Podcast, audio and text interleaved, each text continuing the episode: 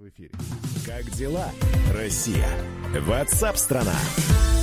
Эксперты рассказали, как лучше всего защитить свои сбережения. По словам специалистов Почта Банка, для этого отлично подходит покупка золота. Продвинутые инвесторы хранят деньги в слитках, даже не прикасаясь к ним через специальные биржевые фонды.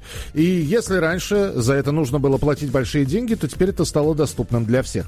В Почта Банке отметили, что банк вместе с ВТБ Капитал Инвестиции запустил специальный фонд для инвестиций в благородные крупный металл. Работа с таким инструментом не прямая покупка слитков и позволяет не платить НДС в 20% от суммы, но зато позволяет управлять деньгами онлайн.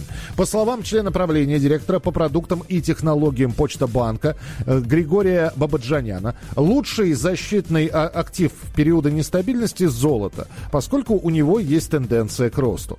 Бабджанян отметил, что проверить это достаточно просто. Нужно посмотреть на динамику цен.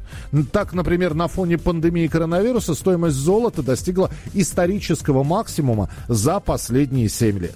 Как и рассказали в инвестиционном фонде Почта Банк Золото, чтобы начать зарабатывать, достаточно минимальной суммы в тысячу рублей. Вывести часть денег или все средства можно в любой день без потери накопленного дохода. А если владеть паями фонда больше трех лет, платить подоходный налог не придется придется. Купить паевой контракт фонда можно как в отделениях Почта банка, так и онлайн в мобильном или интернет-банке в разделе «Инвестиции».